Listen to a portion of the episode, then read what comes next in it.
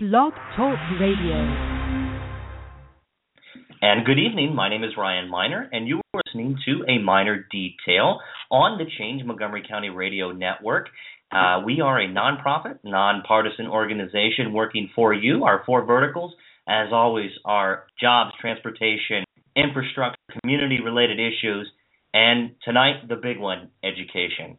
And I'm so proud because I have literally sitting right next to me and we were joking offline that it was almost like it was a SNL skit that we have here. We have our headphones and our microphones. I have with me uh, a former Board of Education candidate, Laurie Halverson. So, Laurie, welcome to the show. Thank you, Ryan. Absolutely. We are so excited to have your expertise. And before we begin the show, I, I want to say that, Laurie, you're going to be joining Change Montgomery County. I am. I'm really excited about it. So you, why don't I give you the floor? Go ahead and introduce yourself and just talk to us about um, how you got to to learn about Change Montgomery County and what your role with the organization is going to look like. Okay. Well, I have been a parent advocate for many years since my children were in school at Bells Mill Elementary School and I was a PTA leader. I was a PTA president, and then was involved with um, the county at the county level after we had a huge issue at our own school about mold in our portable classrooms. So after all that experience on MCC PTA as vice president of educational issues, I wanted to do something else besides PTA. So I got involved in, in running for board of ed last year. It was a wonderful experience. Really enjoyed the process. I lost, but it was a I still enjoyed the whole thing. It was really a lot of fun. Uh, but after that, I was looking for something else to do, and uh, I feel like Change Montgomery County was a good fit for me. Mm-hmm. Uh, Frank Howard, um, who ran for oh gosh, it was a state. He senator, ran for state senate. Senator, yes, he um, contacted me because we had had met each other on the campaign trail, and I should mention Frank is the uh, our president of Change Montgomery County, and uh, he does a great job with uh, some of the daily operations. So yeah, we're glad, great to have Frank. So he contacted me and asked if I was interested, and after took I took a look and talked to him, and I was very impressed, and I feel like it's a good fit. And so I will be involved on the education arm of the four different areas of uh, education, transportation, jobs, and community. Right. And uh, I will be uh, in charge of the education side of it. Um, I feel like it's a great way to uh, help to educate our um, citizens of the county. One of the things I feel like is missing is that people don't really understand the issues sometimes. And I do a lot of research on all the issues involved in, involved with education, mm-hmm. and I feel like I really um, can help to explain some of the issues and give a point of view that you may not always hear of when you get a uh, quick notes from MCPS or um, information from your principal. I am hoping to provide a perspective from the parent's perspective. So, and and you're going to be doing a radio show. I am. That's the goal. this that is, is my first attempt. Uh, I've never done a podcast before, so. Um, but it's so, but it's so relaxed. So we're no, but but as you can tell the audience, you and I are sitting at my kitchen table. We have our headphones on. We have our computer. We have our sound mixer. Right. And uh, it's just like we're having a conversation, and, I, and we spoke off uh, off mic, as if you will, mm-hmm. about the process, and uh, it's it's going to be it's not so bad, is it? So far, so, so good. no, we have what another fi- uh, what 55 minutes to go. But no, yeah. this the time is going to fly, and we always have a great time, and we we get to the the core of many of the issues. And I'm so excited to have you because education is a real passion of mine. Uh, as you know, Kim and I, we have two children in Montgomery County Public Schools. Mm-hmm. Education is the future for everything. We want to make sure, in Montgomery County specifically, that our schools are operating at peak efficiency. And in order to make that happen, we have to have a great superintendent to be in charge of the daily operations of our school system. And so, right now, we are beginning uh, to interview a superintendent. So, as you are well aware, that back in was it February, uh, Superintendent Starr, Joshua Starr. Yes. Um, do you want to do you want to talk about that? Because I, I maybe I'm confused, Laurie.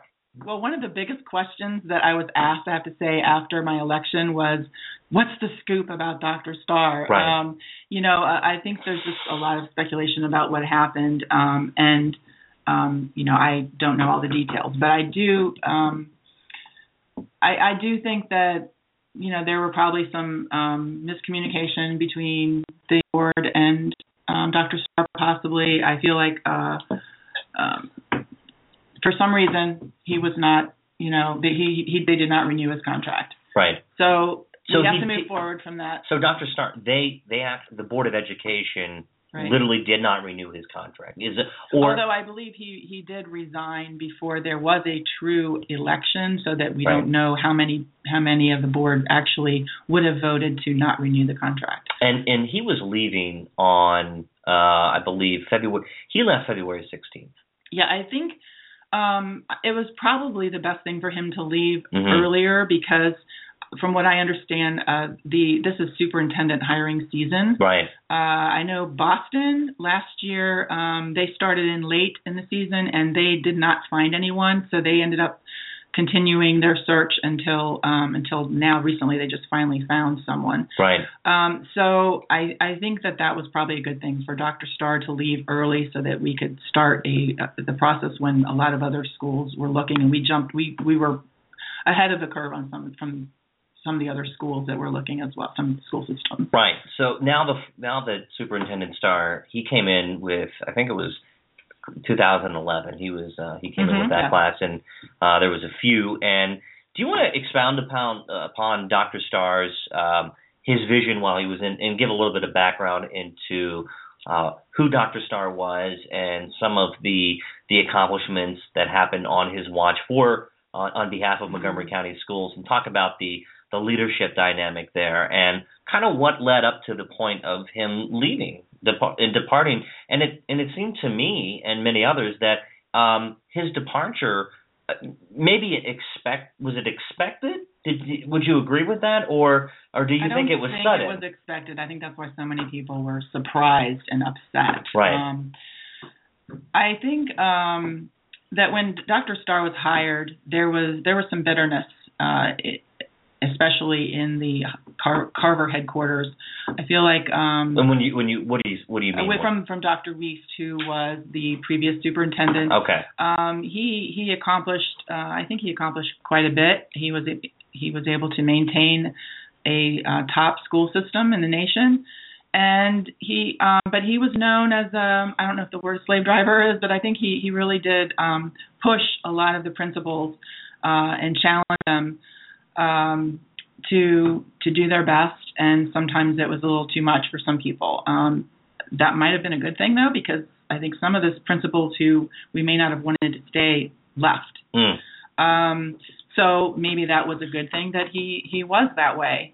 Um, also, we were in the middle of the seven keys to um, seven keys for uh, success for college or, and career. hmm That was a huge campaign um, that Dr. Weast headed up, um, and there was some dissatisfaction with that program because uh, it's the algebra expectations were too rigorous for some, and they were Mm. forcing um, a lot of kids were taking double math. Uh, Mm. They were not doing well in, in math, and that wasn't the right answer for some of these struggling kids. Uh, so the seven keys was not working well, and I don't think there were any measures of success that you know, it was failing, but we really weren't sure what they didn't have any measures to right to um, say whether it was working or not. Uh, so Dr. Starr was kind of hired in the middle of all that seven keys stuff, and people wanted a change. I think they wanted someone who would be more reactive with the public. Dr. Weast seemed to be somewhat removed from the public. It was hard for a PTA leader to have a meeting with him. Dr. Starr was much more open, and he, of course, brought in um, social media Mhm. that uh, I think a lot of people really liked about him. He uh, was uh, you, you would always find him with a cell phone when he's walking around in the hallways. He was tweeting, so he, he really um, really took to that. So and I- I- was good at that. I want to read to you. Uh, I'm looking at Bethesda Magazine. Uh, it's an online article, and the the title of the article by written by uh, Miranda Spivack, is it's called Grading Josh Starr Right. or Grading Joshua Starr. The super and the sub headline is the superintendent hopes to spend another four years running the county's public schools. Does he deserve to keep the job? Obviously, now that is a moot point. Um, and the article opens up and it says it was supposed to be a moment that highlighted Montgomery County's investment in classroom technology. Five public school teachers from the county were seated in a neat row at the front of a classroom at Ridgeview Middle School in Gaithersburg, while behind them, two other county teachers were visible on a large screen waiting for a Google chat to begin. Montgomery County Public Schools officials had invited school board members and three members of Montgomery County's Education Committee to visit to view the demonstration in late October as a way to thank them for coming up with extra money to pay for technology. And then it goes on to say that Montgomery County Public Schools Superintendent Joshua Starr rose to say a few words and then tried to chat with teachers on the screen. But when the teachers spoke, no one could hear them. Then the screen froze. A Starr aide quickly rebooted the system, and within minutes, everything was running smoothly. The incident seemed an, an apt metaphor for Starr's own performance as head of the state's largest and fastest growing school system. Though he has taken steps to address some of the district's most pressing challenges, there have been some missteps, and it remains to be seen whether those efforts will succeed.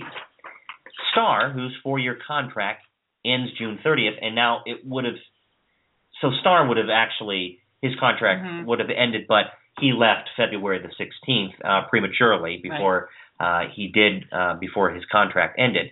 And it said Starr, who was hoping that he'll have the opportunity to find out. Well, he didn't, but the school board is scheduled to begin formal discussions in February on whether to renew Starr's contract, which ultimately that did not happen because he resigned. Um, and it said, although the informal conversations are already said to be underway, and Starr's long-term future here appears less to be less than assured. Mhm. Um, so I'm reading this, and it said that some members weren't happy to find out in 2013 that Starr, who had worked for the New York City public school system and has family there, has talked had talked to the mayor about becoming the new city's school chancellor. A year later, though, Starr said he's firmly committed to his current job, which in 2014 paid him a base salary of two hundred sixty thousand one hundred dollars. So we've heard the, I've heard that many rumors, and it's it's just it wasn't confined within Montgomery County Public Schools. I heard it from people in Annapolis. Mhm. I heard it from others that it seemed like that maybe Superintendent Starr was always looking for one step up, another gig that was better than Montgomery County Public Schools. When you were running, Laurie, for public office, when you were running for the the Montgomery County Board of Education, did you hear parents uh, enumerate those similar concerns? The biggest complaint I heard from parents is that, uh, especially from special needs parents, was that he talked a lot about social and emotional learning and how he was going to improve that. And they were expecting immediate change to happen and did not feel like anything was changing there.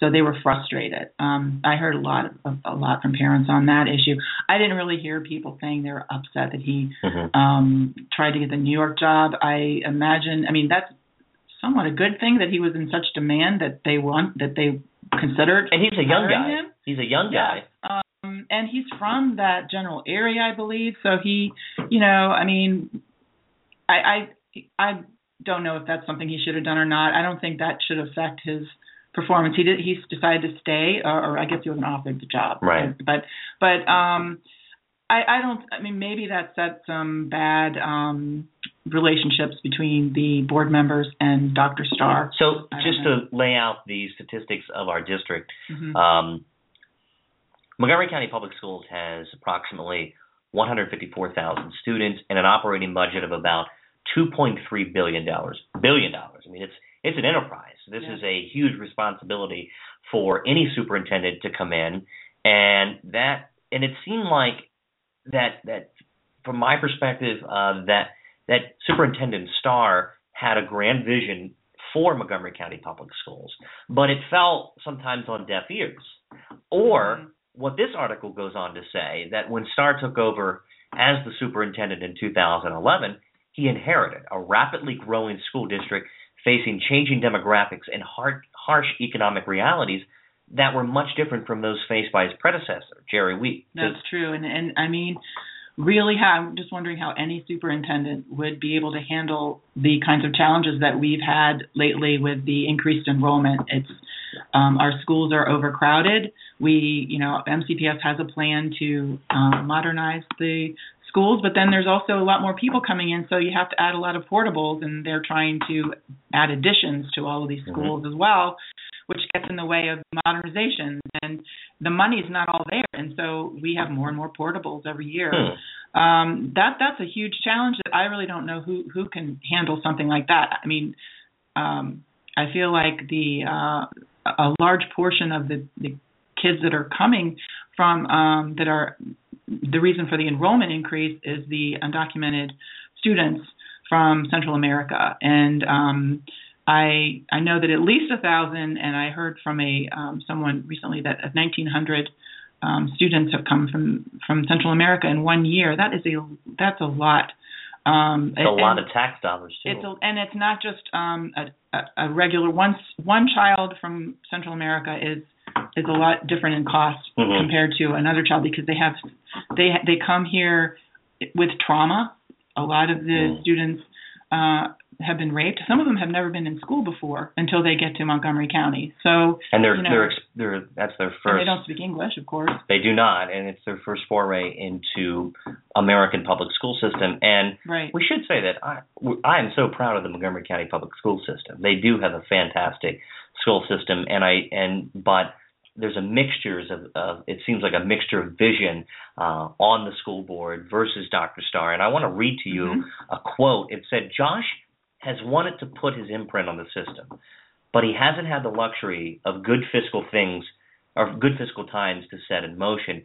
Says Patricia O'Neill, a school board member from Bethesda, incidentally the school board president and your former opponent. Yeah, I mean, and she's right. There, it it, it has been a, a difficult times financially for him. He came in uh, at the um, during the recession, and you know things were slowly getting better. But um, you know, one of the one of the things I feel like Dr. Starr did not quite figure out, and maybe it would have worked over time, but he he was not um, as politically savvy as Dr. Weast.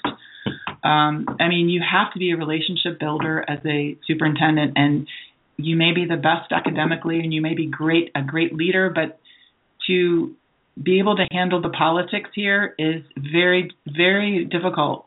Um, and he he didn't quite master that, I think. Hmm. Um, well, and and the school board president Patricia O'Neill she went on to say that it was a lot easier for Jerry to get some quick wins by implementing all day kindergarten and redu- reducing class size in the primary grades.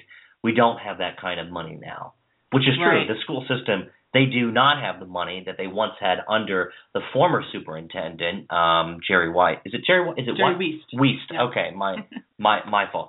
Um, so I, am going to continue with this Bethesda article, uh, this Bethesda magazine article, and it said that Starr says his fo- that he was focused on making sure that all MCPS students receive the same quality education, and he begun with programs to help them get ready for college, including one with Montgomery College and the universities at Shady Grove.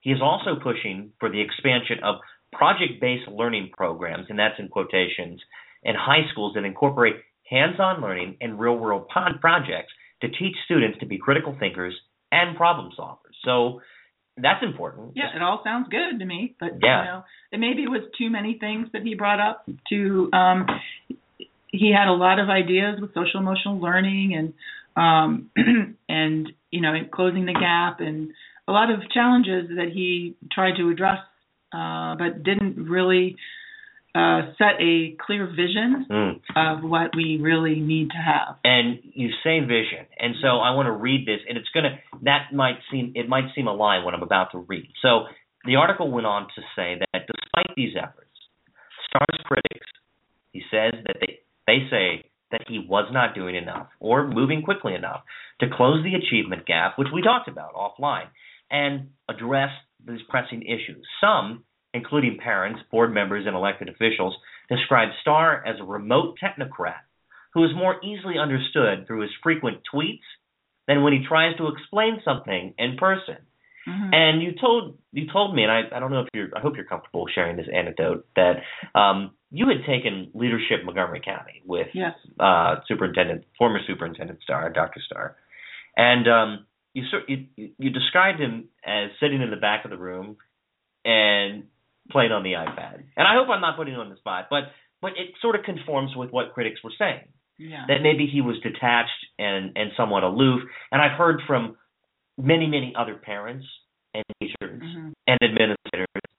I've heard this behind the scenes that he wasn't hands on. He did not ingratiate himself among the Montgomery County communities or go out and be a man of the people, which we know that when superintendents come into uh, a new district, a new area that they're totally unfamiliar with, they have to really put themselves out there before the community and let people get to know them. And it Yeah. seems, and I've heard many complaints that Dr. Starr did not let people get to know who Dr. Starr was. Yes, but I do have to say that of you know when I would if I had to pick the best superintendent we could have, what I would probably do is take Dr. Weast and mix them with Dr. Starr. Okay. Because um, I feel like Dr. Weast was a, was good at of, with symbolism. He was able to really give us a, a strong message of what um, what we need to be moving toward. Um, and Dr. Starr was great with the you know the tweeting and the Hmm. social media, and um, and he really seemed to be. Um, I, I think he was liked by you know the the parent community seemed to like him generally. Um, some were were upset, but boy, people were upset at Dr. Weast as well. But people, But he seemed to be respected. but Laurie, people are Yeah. always upset with the That's superintendent. that's true. there's not Yeah. a there's everybody has some sort of beef with the superintendent.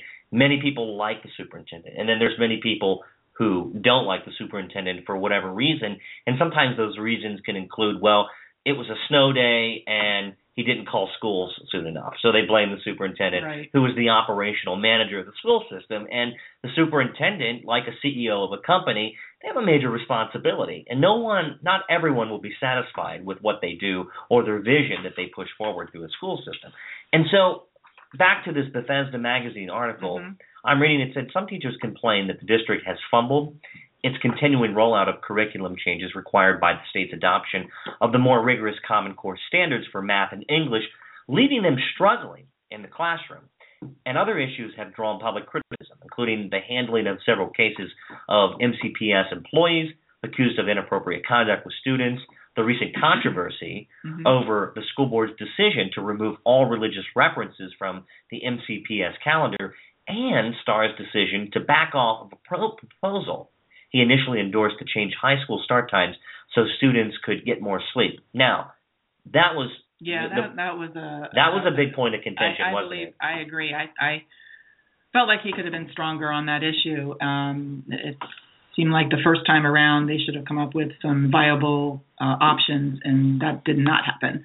Um, another issue that that came up during when he was superintendent are the math, um, the algebra final exam scores. Um, were you know most of the kids were failing the final exams, and that was actually happening under Dr. Weast as well, uh, and it was just a continuing issue. And I think people were frustrated that it was still Right. still going on, uh, and um, you know, and and it. I don't know what happened to that issue. I feel like it's Yeah. you know it seemed like every the past couple of years the kids are still failing the final exams. So, a a guy by the name of Michael Petrilli, he's the president of the Thomas B. Fordham Institute. Yep, I know who he is. Yeah. I follow his tweets. Okay. Yeah. as as I do, and Uh-huh. um, so he's the president of a think tank in D.C. and he's the author of a 2012 book. Uh, it's called The Diverse Schools Dilemma. Uh, a parent's guide to socioeconomically mixed public schools, and he's written about his family's decision to move from uh, the more diverse Takoma Park to Bethesda in search for better schools. Hmm. And he wrote that I feel like Josh Starr has more of a profile nationally as a commentator or pundit than he does as a local leader, Petrilli says. It is not clear to me what exactly his agenda is here in Montgomery County. Could you say that many parents and outside onlookers and even the pundits themselves, they could not put a pulse on what Josh Starr hoped to accomplish here in Montgomery County? I think so. Uh, and one of those areas is Common Core. Um, he was, uh, I think, the only superintendent to come out with some negativity about the testing, which I think people liked to hear. But then he he was. A they did. I can speak from. Yeah. That was what hooked me and said, Uh-huh. okay, this guy is listening. He understands and he's hearing what teachers in classrooms are having to say that there's no professional development. Yeah, I do feel like he could have followed through more on that and really uh, stood up for teachers to, um, you know, really. Uh, I, I know that would be going against the state, but the testing was just not fair for the for the kids to go through when the teachers got a pass. They they weren't being evaluated um, this year Right. on the test, but the kids still had to take the test, and um, you know, they're the parents will be getting the results uh, next, you know, by December, I think. hmm Uh, you know, and he could have, I think, been stronger um, on behalf of of the kids too, and saying this is not right. This is not right Hmm. for kids. Uh, and and and put his foot down. I don't know. If, I guess it's not possible to put your foot down when you have a state board of ed person, a, a state um, superintendent who really calls the shots on what happens. Yeah, Dr. Lowery, of course, does call the shots, and our super each superintendent works um, in conjunction with the state school superintendent, Dr. Right. Lillian Lowery. And f- and for most part, I, I like Dr. Lowery and what she has done in the last few years. And one thing about Dr. Lowery is that she's very hands-on, hmm and she does show up, and which is important. Um, and I want to I want to go back to this article, and it said that when Starr was hired in 2011, uh, school board members and local politicians said they looked forward to a leader who would who would instill a more open and responsive culture. Starr quickly embarked on a listening tour, meeting often with county residents, staff, parents, and students, and visiting schools to learn about concerns and issues. He he held book club meetings that were broadcast on the district's website to engage the community on progressive ideas in education. The collaborative style has won praise from County Council member Craig Rice, chairman of the county the council's education committee. Leaders of the county's teachers unions also say Starr looks to them for advice and keeps them in the loop. He is very good about making sure that we are included in the decision-making process for most major discussions, said says Doug Prouty, president of the Montgomery County Education Association, the union that represents MCPS teachers. So, according to this article, when he first got here, he was responsive and Mhm. he went on a listening tour and he wanted to meet the residents of Montgomery County and he wanted to get to know them. So, when this firm and the firm that has been hired to um, to to find a new Yeah, superintendent Hazard Hazard Young and Associates is the name of the firm. so they're doing they're conducting this nationwide search. right. And they've also conducted other nationwide searches for superintendents and it's kind of like the go-to firm that you would hire to look for a superintendent. Yes, and they they were the same firm that hired Dr. Starr. Okay, right, exactly. And his predecessor, right? I'm not sure. Okay. They were involved with Weast. I would think they probably were. Okay. I, I don't know for sure. But I know that they are uh well respected, well regarded uh Yes, in and- the in the uh the, the education community. Yeah, and I do have to say when Dr. Starr, they were in the hiring process for him. I was an officer of the county level PTA, and Hazard and Young um, associates, they the um, employees there met with the officers of MCC PTA, Mhm. and they were very thorough in asking us questions about what we wanted in a superintendent, and I was very impressed with, Okay. with that company. Yes. So I'm, I'm, I'm continuing this article. County Council member George Leventhal, who is a Democrat at large, uh, who's also been on our Change Montgomery County Radio Network a few different times, Mhm. and he's always been very responsive to us. He became council president last December in 2014 after he was reelected, and he tangled publicly with Starr about what Leventhal has described as the difficulty that council members experience when trying to get more information from Starr and his staff. Have you experienced that, or have you heard that that it was difficult to ascertain information from Dr. Starr in the administration? Yes, I have heard that from several people in the county council, several county council members. Okay. um yeah for some reason it was very difficult um i'm trying to think of the name of it there was a um script e-script program that uh there was um when i watched the video of the education committee I was um, I, I could kind of see why Starr was upset with the way they handled that. I think um, because they they wanted to. This is e-script money that you get from the government to Mhm. help pay for technology, and that technology money, uh, this county council wanted to um, allow that, but then take away the money that they were going to be contributing. So in essence, it really didn't, didn't add anything to the technology of Right. the school system. So um, I could see where he might have been a little upset at times of what was happening with um, some of the discussions with the county council.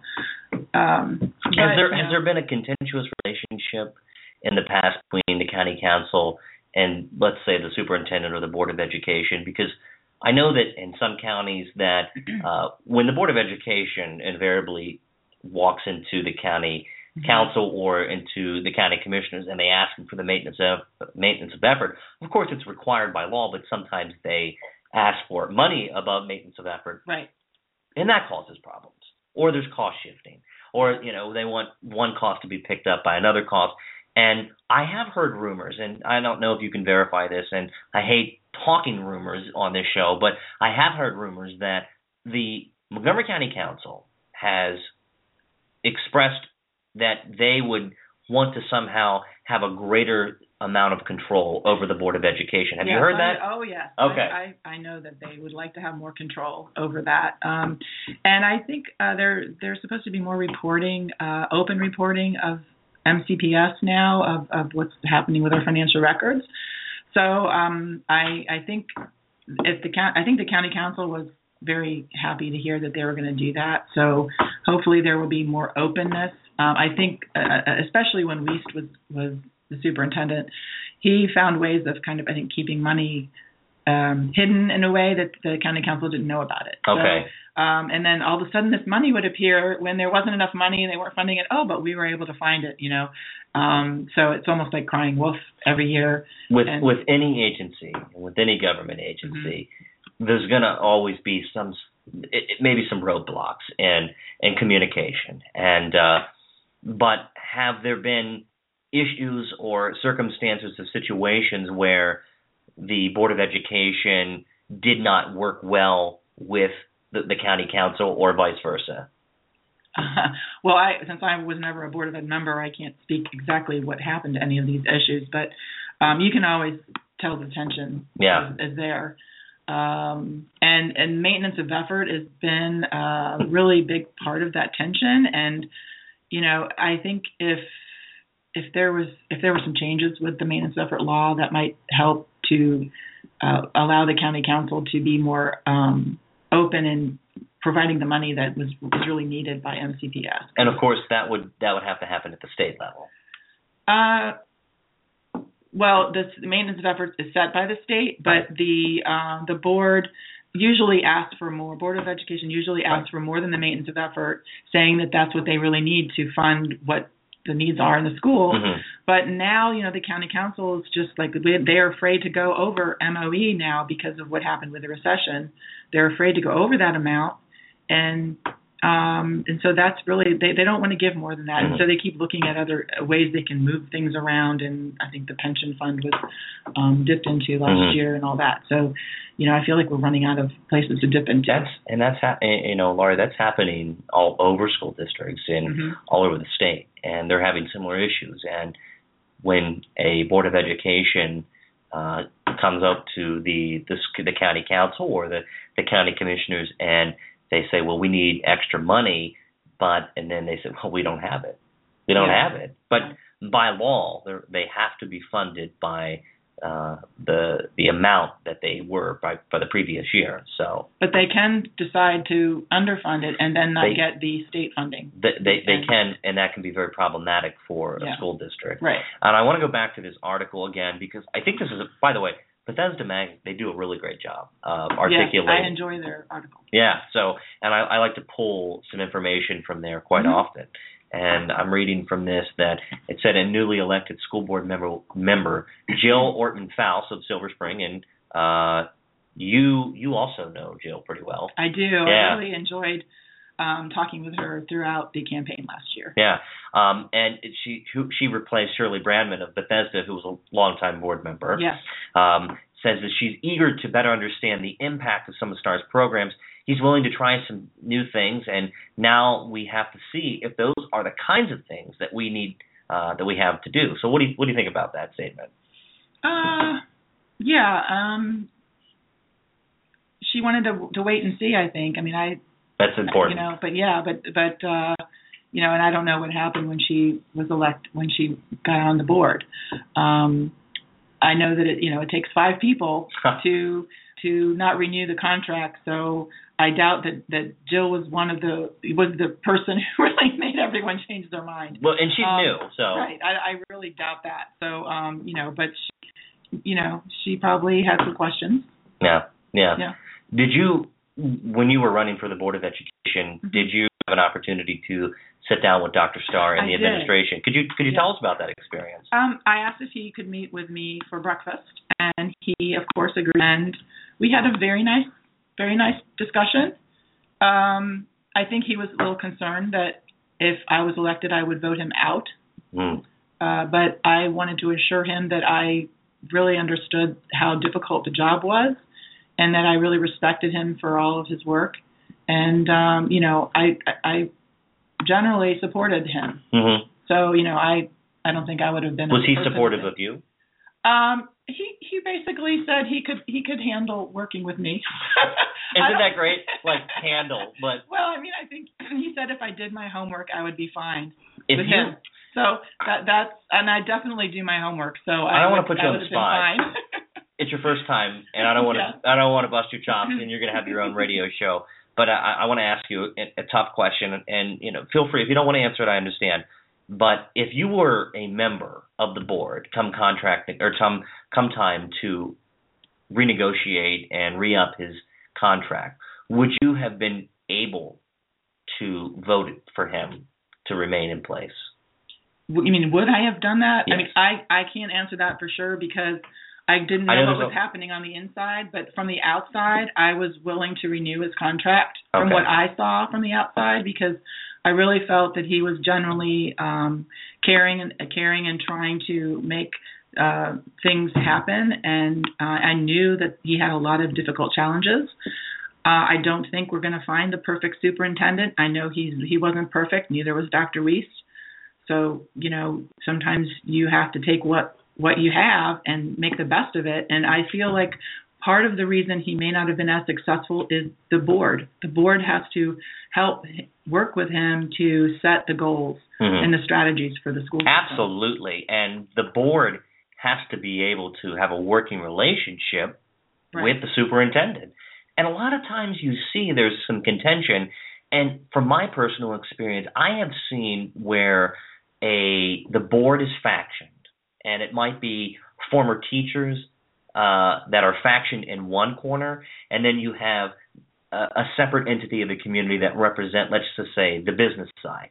Mhm. And you have board members who uh, oftentimes faction into those, and then if the superintendent does not support, let's say, what they consider the, the interest of the teachers as much as they they want, they oftentimes level uh, threats or votes of no confidence and whatnot. And and board members can do that because a board member's responsibility ultimately is to hire the superintendent and renew their contracts, or in this case, not renew their contracts. And you can often tell the board members, even watching the public meetings, who have that relationship with the superintendent Mhm. and who appreciate him. But apparently, four members or five members ultimately did not feel that Dr. Starr uh, was was the right guy for the job. Therefore, it was time to look. And I'm reading this Gazette uh, letter to the editor, and the it was written in um, Montgomery County's Gazette. A, a guy by the name of Stephen Weiss from Kensington, and Mhm. he said that the board the board should be commended for including representatives of several community groups in the interview process, and for soliciting the input of parents through open forums held in March. And I want to talk about that. Montgomery County Public Schools they they have appointed a group of community organizations, and they're going to send representatives to meet with the finalists of the candidates. And however, so these representatives they also must pledge they must pledge that mm-hmm. they will not reveal the names of the candidates. And that's Right. been a, a a criticism of the process that the board members have been very tight-lipped about what's been happening behind the closed scenes. And for full disclosure, in preparation for this show, Laurie, I had reached out to each individual board member and Dana Tofig from the Montgomery County Public Schools, uh, who is in the administration. He is a, I think the P, the press person, the PR. Right. Uh-huh. And so I, I had reached out and asked for comment. Of course, nobody got back to me, and mm-hmm. I didn't expect that because um, it's been it's been quoted many times that they aren't talking about it. They're just and and another Bethesda article, uh, Bethesda magazine article said that um, board president Patricia O'Neill declined to say whether board members have met with potential candidates. She said members believe they attract a strong pool of candidates if they keep the search process confidential and they don't introduce finalists to the community as some other school systems do when hiring a new superintendent. So, what do you think about that aspect of the process? Should they be tight-lipped and uh, very secretive, or should they sort of roll out the, the superintendent to the entire community to give him a te- give him or her a test run? I do think that it, at least in the beginning, when you're first in the hiring mm-hmm. process, mm-hmm. when you have a large pool, you want to encourage everyone to um, apply without fear of being noticed. Because of course we want to we want someone who's who's a successful superintendent. So I I doubt that a successful superintendent would apply if if he or she knew that um, that he was going to be um, his name would be known, and especially if he wasn't in the finalists. You know, so I feel like um, the at the finalist level, a lot of school systems do um, narrow it down to like three to five people, and that's when they announce it to the public. That's right. Um, that's what Boston did. I've been following Boston um, because they have the same company, Hazard and Young, also who did the search for them. Um, they're not the same school system. Quite, it's, a large school system, but not quite the same as ours. Um, and I did find that they um, they did hire someone. Uh, his name is Tommy Chang, and he's 39 years old.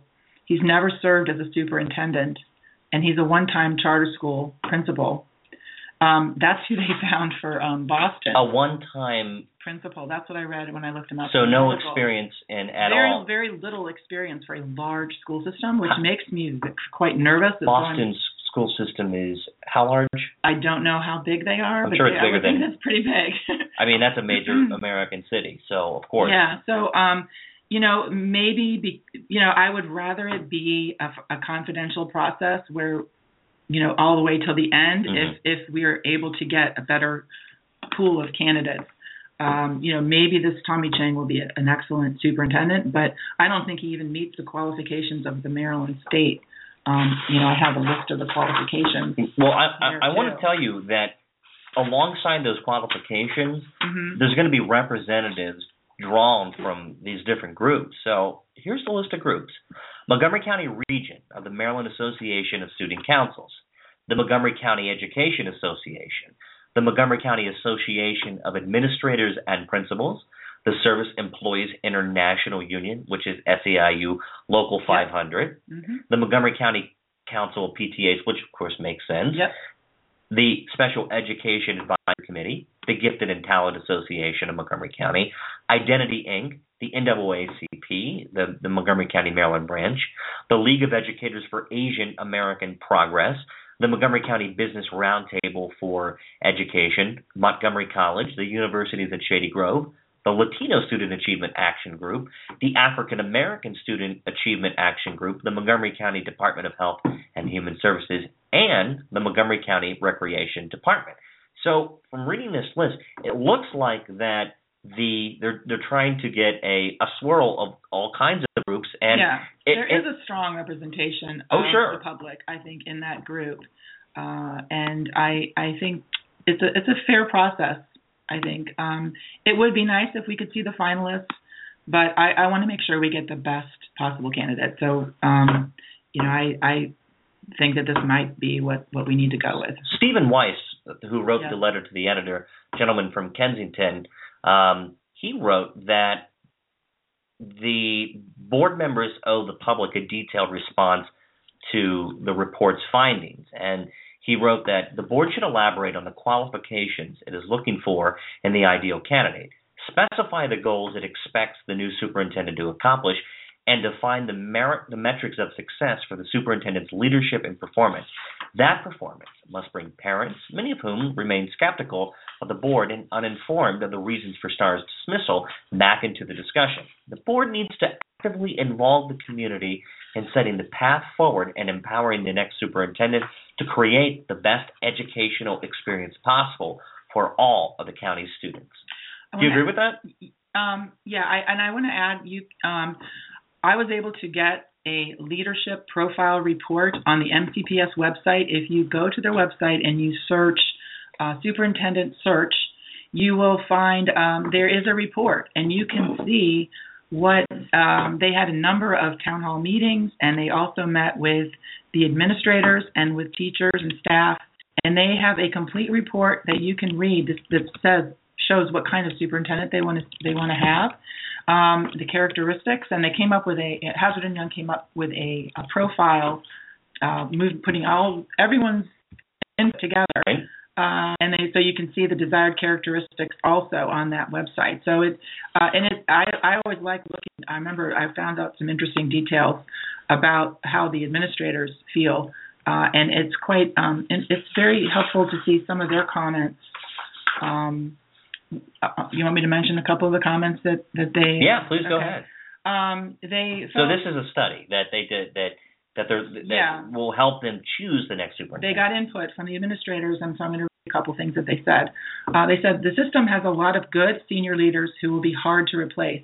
There are too many leaders new to their jobs and to MCPS who need a lot of support and reassurance. They lack leadership skills and confidence. Um, and I do know that like a number of, of top people at MCPS have left um, in the past couple of years, which is concerning.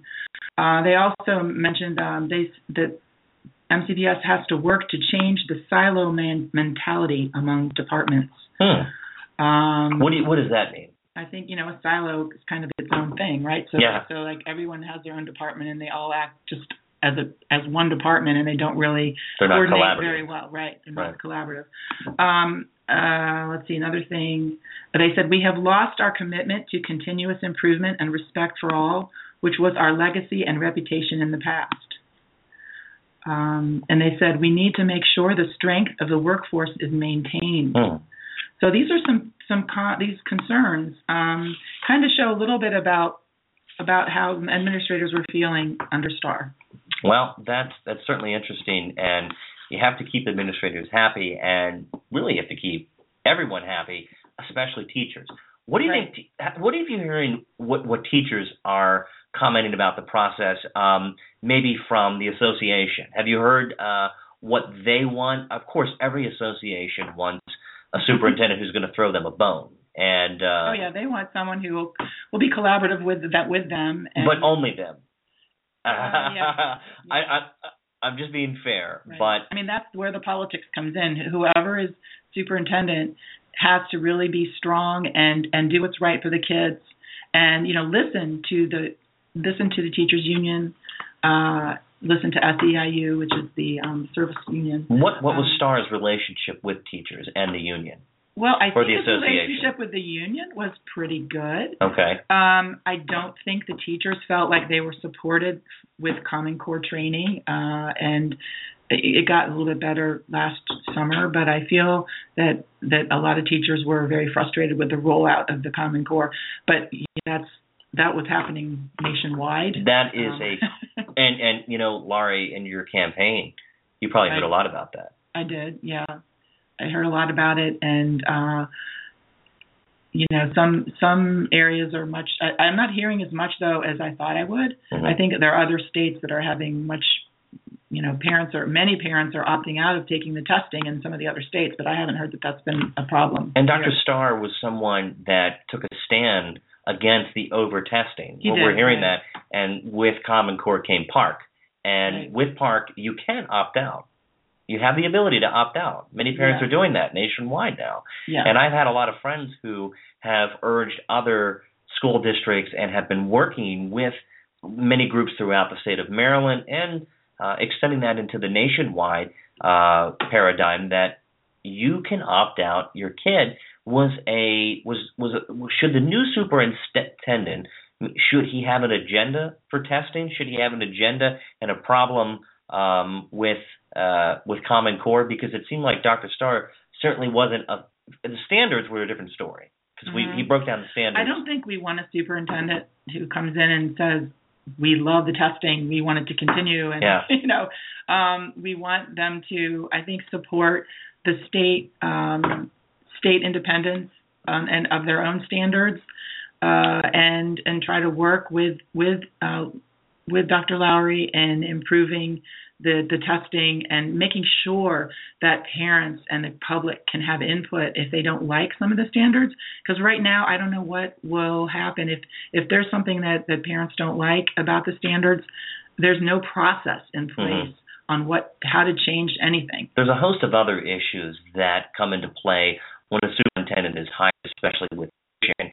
And one passionate, one issue that I'm extraordinarily passionate about is the utilization of technology in the classrooms. And I feel like our not only do our lights need to be tuned in our house, but they're dimming, but uh, mood lighting uh, There- there's the towards tech- nine o'clock or, it's the mood or light. ten o'clock we're we're we're, we're yeah we're nearing ten o'clock. Okay. Uh, but I think that technology is such an important aspect in our classrooms and how they're teaching students to use to utilize technology in the 21st century because practically everything that we do in in the future will be technology based but that still doesn't replace a well qualified teacher in the classroom which is the most important aspect. Our teacher has to be the front and center but an appendage of the teacher a complement to the teacher is technology, a laptop or a tablet. What do you think about that when the, when the board is looking for people who outline their vision and enumerate uh, their, the possibilities moving forward with technology? Yeah, well, I think technology is important,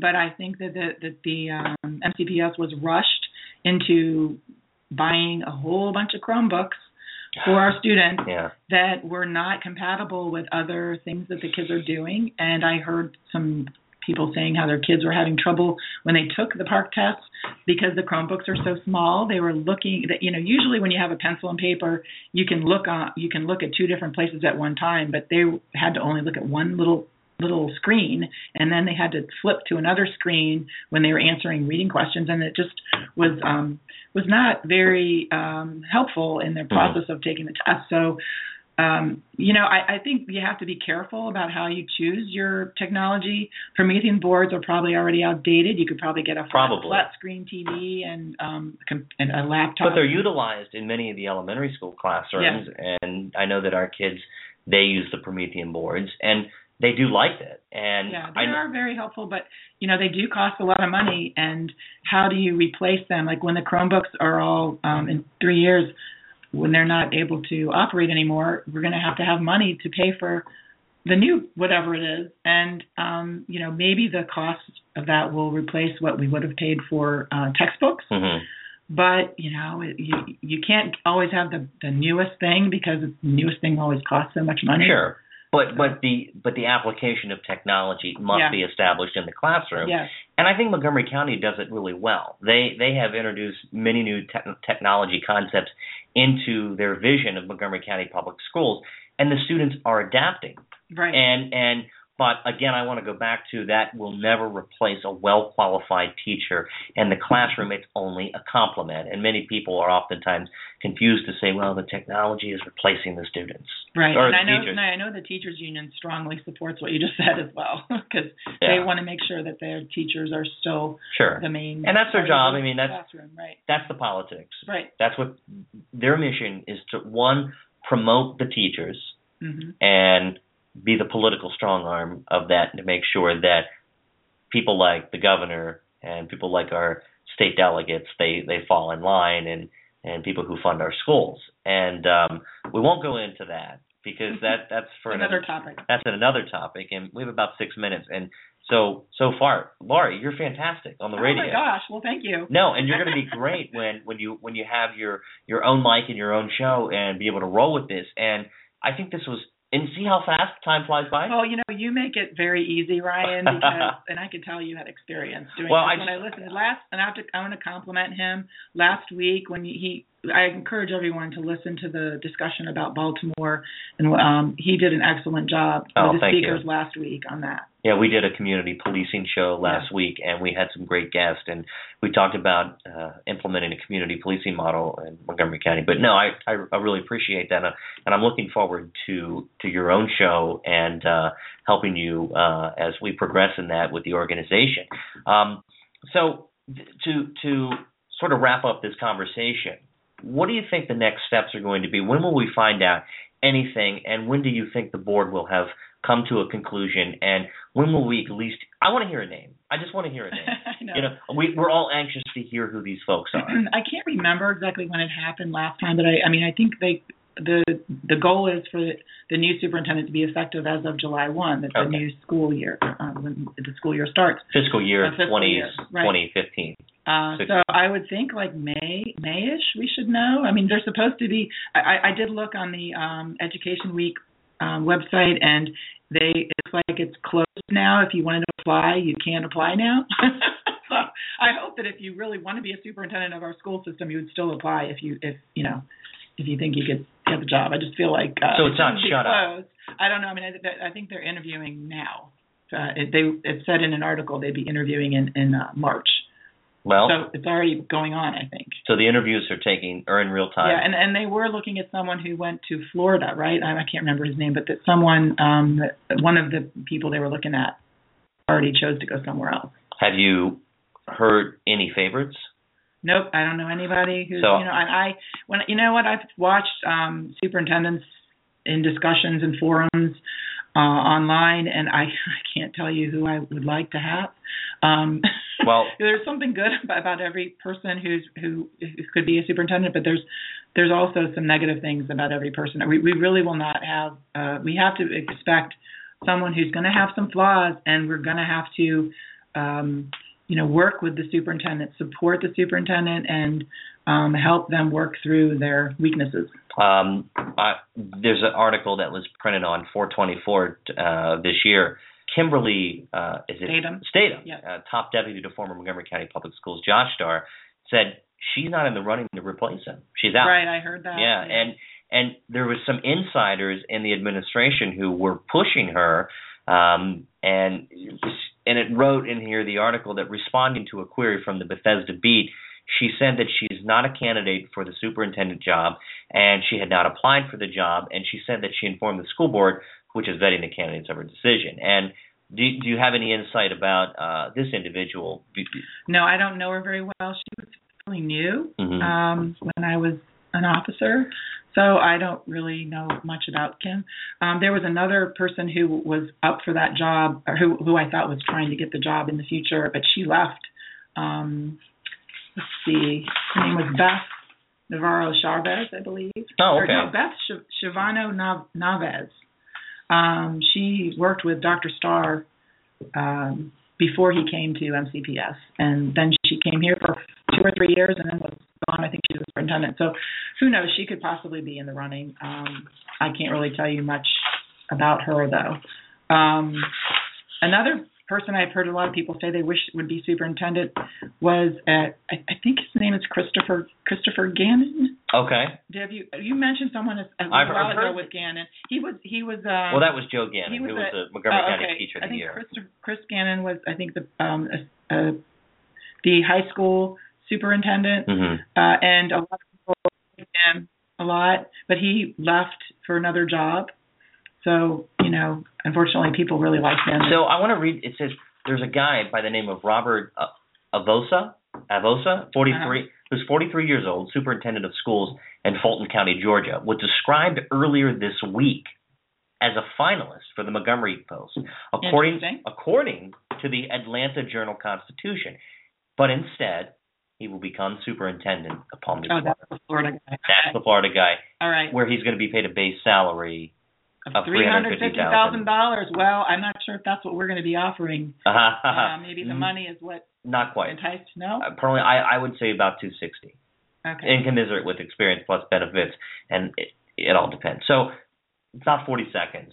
Um, Laurie, it was great to have you. I think that this Mm-hmm. Thanks for having me. yeah, of course, and this is going to bear some insight into parents and teachers that are willing to um, investigate further, and I hope they listen. So, any final thoughts? no, just I encourage everyone to follow me at at Halverson Laurie and look for me. Um, I'm not yet on uh, blogging on the uh, Change Montgomery County website, hmm but I hope to be doing that soon. Excellent. So keep- try to. Hopefully, you'll hear from me soon. Well, thank you very much for tuning in. My name is Ryan Miner. You're listening to a Miner Detail on the Change Montgomery County Radio Network. Thank you and have a great evening. So what'd you think? Now I can go. I